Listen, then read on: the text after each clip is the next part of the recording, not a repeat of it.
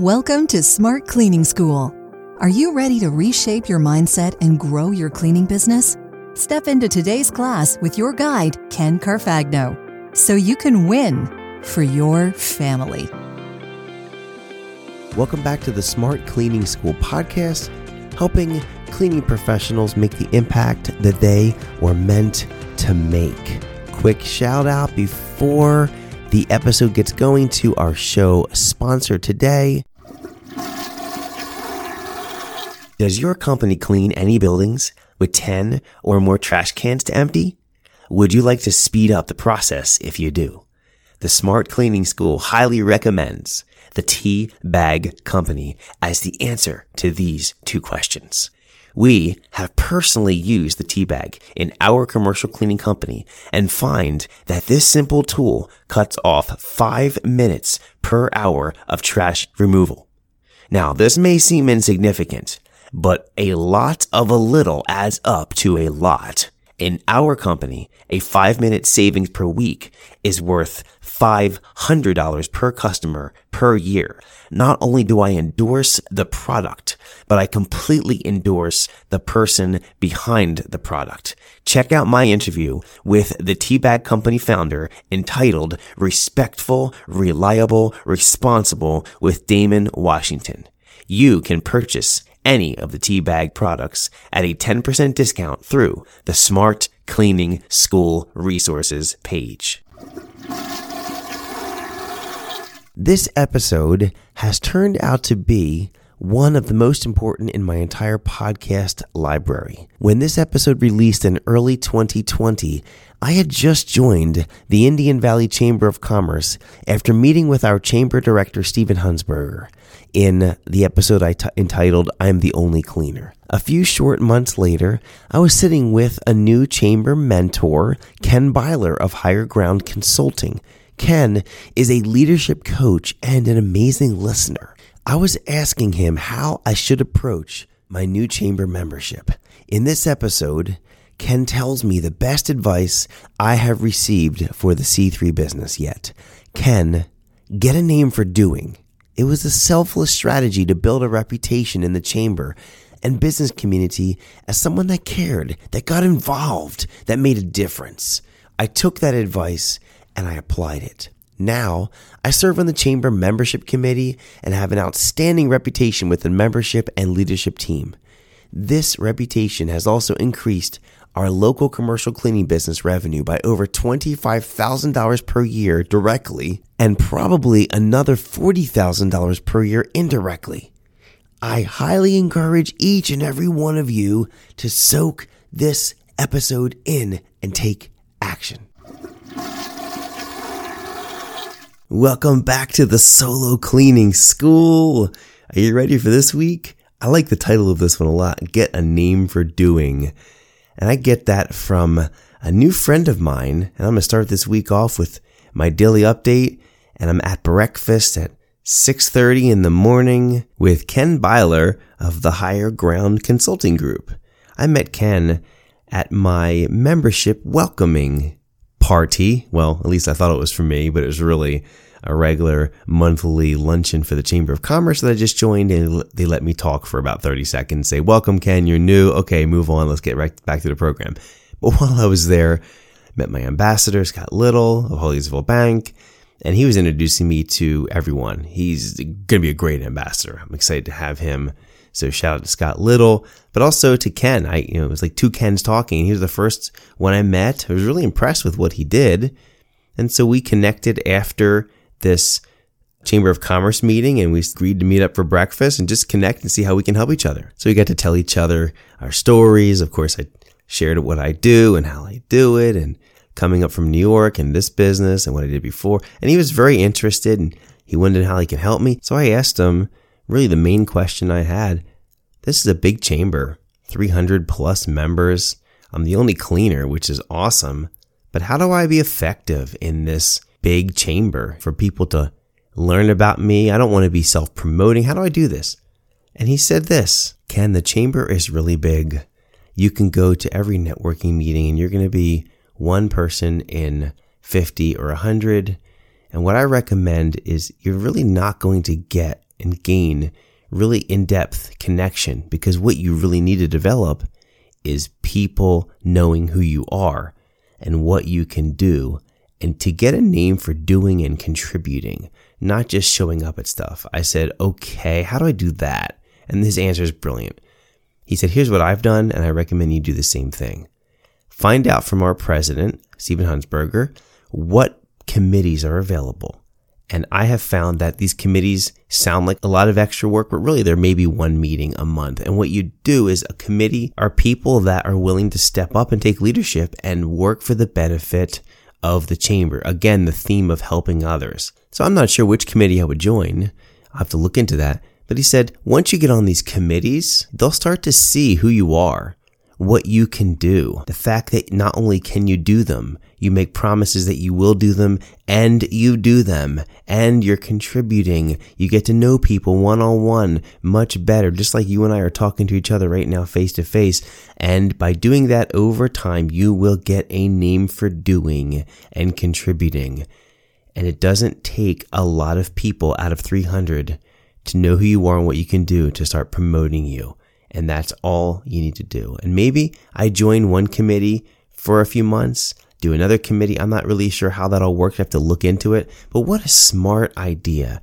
And it's not self-serving. I can do this to help others and to help strengthen the chamber. And when the, when the chamber performs better, that these are businesses in my area. If the chamber is functioning better, business can function better and communities can be better. So it's going to be a commitment. I have to carve out some time and this is something I need to do. It's going to be a valuable piece of the puzzle in 2020. So I thanked Ken and he didn't ask for anything. He was such a giver. I learned a lesson there as I walked out. Wait a minute. What did I really do for him? And so the best thing I could do was I got back, introduced him to a friend of mine, Andy Storch, who's in the same line of work leadership, talent development, helping employees and small businesses really hone in on their skills to become better at what they do. And Ken in his consulting work is a leadership expert. I love the kind of the profile tests he can do and the, and the way he can help analyze and figure out what someone needs to do to become a stronger leader. Just really cool stuff. Definitely check out his website. I'm not going to bore you with how the rest of Monday and all of Tuesday and part of Wednesday went. Well, there were some breaks in there Tuesday because this was a lot of math. That Volpe Enterprises estimate that I had done in the last podcast episode, well, what I didn't mention is it's 13,000 square feet in his main building plus an extra company, Chamber of Commerce offices. Now, not the same one that I was just talking about that I joined. This is a different Chamber of Commerce, but still they intersect the area that I live in. So maybe I'll join that one next year. We'll see. But also the secondary building, it was a lot. It was three separate proposals. And because the building was so big, now if I was a commercial cleaning company that did this all the time, I'm not. You know, I could have done it faster if I was. I am not. I know who I am. I know my lane. And so I'm a house cleaner, a very, very good house cleaner. And when I do office cleaning, I bring in house cleaning excellence which sets me apart, which is also why my prices are more, but also why companies keep me for a long time because once they see what a house cleaner can do in an office, they're like, wow. But this was a big proposal. It took me that long to do a lot of math.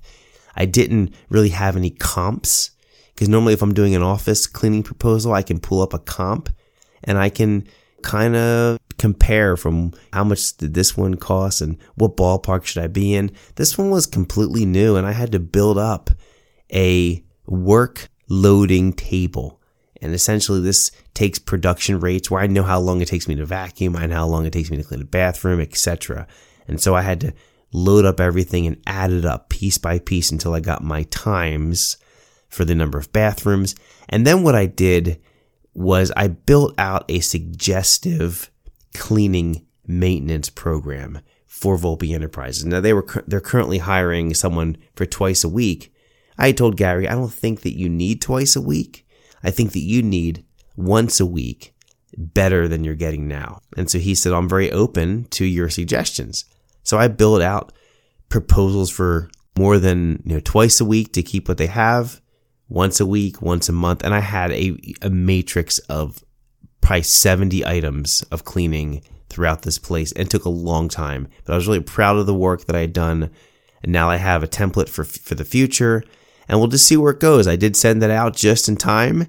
And heads up, if you're listening to this in January, there is about a two month delay between these podcast updates on my cleaning business and when the week actually happened. So just the way that I have my production, these shows laid out that they, they don't get in the queue until about two months later. So this is Thanksgiving week. And so I wanted to make sure I got this done before I left for Thanksgiving. I worked my butt off, got it out. I promised I'd have it done Tuesday. I actually worked until about 10 o'clock at night. After dinner, I went back in my office and finished it. So I wanted to hold my promise and get it to him on that day to fulfill that promise. And I did. I got it done. Yay. I was so happy when I hit the send button. I was like, oh, I'm so happy. I've got it done. It took way too long, but it's okay. Excellence, excellence, excellence, excellence in my cleaning, excellence in how I'm doing estimates and proposals. I want to make sure that I'm giving my best. I want to show that I have invested time and energy and care into each and every estimate and proposal that I send. It's not so templated that I just type in numbers, pop out a proposal and send it. I pour into these things and I want people to know that because it builds trust. And like the great Zig Ziglar says, people don't care how much you know. They just want to know how much you care. And that's why I spend so much time on these. Now I get faster as I do them more often, but the bottom line is if it takes me a day and he says no, it's still a great investment of my time for the, what the practice that I get and also for him to know that this is what I do and I care a lot. I care deeply about what I do. If he says yes, awesome. If he says no, awesome. I still am going to do an excellent job. And that's why I was so proud of myself when I hit my deadline and I did a great job. I also mentioned in that last update podcast how important Google My Business was going to be for me and I believe for many of you in 2020. So I finished my Google My Business profile. Yay, I finally got it done. And I started requesting reviews. So I think I put out three or four requests of previous clients I had in New York asking if they would be willing to write me a review, some of which I already have on Facebook. So I'm asking them just to copy and paste. My goal is to add about three reviews each week.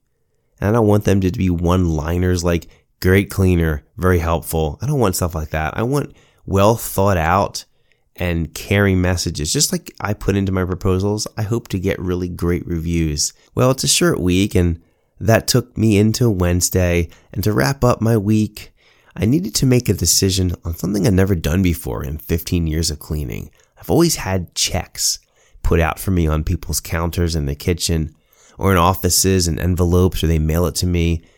I needed to do electronic payments for the first time. Why? Because my two new residential clients requested that I do electronic payments. Now they asked for Venmo, so I went to my mastermind group and also the cleaning groups that I'm a part of and I asked around, what's the right thing to use for electronic payments? And many of them said, no, not Venmo. Don't use that. It's more for person to person. It's not for businesses. They said, well, go to Stripe or PayPal and, or Square and I said, okay, I'll, I'll check into those. So I did my research and I looked into PayPal and said they had their pluses. I'm already using them for the consulting work I do. And I looked at Stripe and many said Stripe is really great to use. And they're an aggregator as I, as I found out. In other words, they kind of have their own bank in a sense. Now there are fees to electronic payments. I think theirs is 3.9% or 2.9% plus some extra fees, whatever. It's unfortunate, but you know, it's part of the price of doing business and it's convenient because my clients wanted the convenience factor. So I also called up my own bank and asked to speak to the merchant services and I did. I had a nice conversation, learned about how I could have my own account, kind of my own link to my bank. And it's different than aggregators and it's over time. And if you have a lot of volume, it can be less fees, etc. And many businesses go the merchant services route. And so I put some thought into it and asked around and compared, ultimately deciding to set up a free account with Stripe. And boom, you know, automated, sent out my invoices. And I asked, uh, you know, my office cleaning clients if they wanted to be set up. And one of them said, well, yeah, I'd be interested. The other one said no. The third one I haven't heard back from.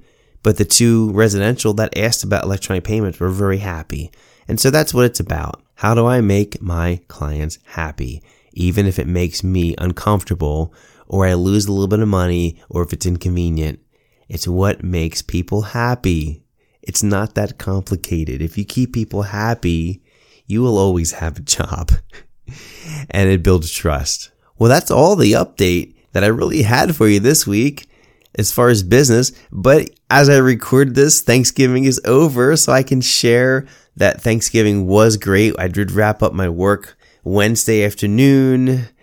And then my son and I went to clean a few offices late on Wednesday night. Didn't finish up till about one in the morning. Well, both Kenny and I were invited for a eight o'clock, I believe it was eight o'clock in the morning, Thanksgiving Day football game with my wife Teresa's cousin Seth and Michael. We showed up actually just across the street from one of the places we cleaned. So we were, we cleaned there till one, went home, slept about three and a half hours or so, got back up. I stopped for coffee. My son, I don't know how he did it, just drank a lot of water. And we show up at this football game with a bunch of hacks. Well, there was a couple really good athletes, um, me not included, my son for sure, but a couple good ones. And we just did this massive flag football game, like what, 10 on 10. It was so much fun. And unfortunately, my cousin Seth took a cleat in the mouth and chin and split his chin open. So everyone kept playing. I left my son there and I took my, my cousin Seth to the ER Thanksgiving morning and got him stitched up. So that's how the beginning of Thanksgiving went. It was very eventful. And by the way, Seth also has been awesome at helping me clean as well. So he's helped me clean some offices here and there and uh, just a great guy. So I'll give a shout out to him. Seth Bryan, sorry about your chin. I hope it's healed by now, but it was great that I got to hang out with you and take you to the ER on Thanksgiving Day. I've never done that before. And hey, um, things happen. But hey, the rest of Thanksgiving was awesome. I know this is two months after you've heard it, but I hope you had a great Thanksgiving and I wish you a wonderful weekend. Well, thank you so much for listening to this best of Get a Name for Doing. Now that it's the beginning of 2023, three years later, I knew it was time to bring this one back out, get it fresh into your mindset again. So go crush it, go take action. And I also just want to give a quick thank you to our show sponsor. Check out my interview with the Tea Bag company founder entitled Respectful, Reliable, Responsible with Damon Washington you can purchase any of the Teabag products at a 10% discount through the Smart Cleaning School resources page at smartcleaningschool.com forward slash resources. Have an amazing week. Thank you for listening to Smart Cleaning School. Class is dismissed.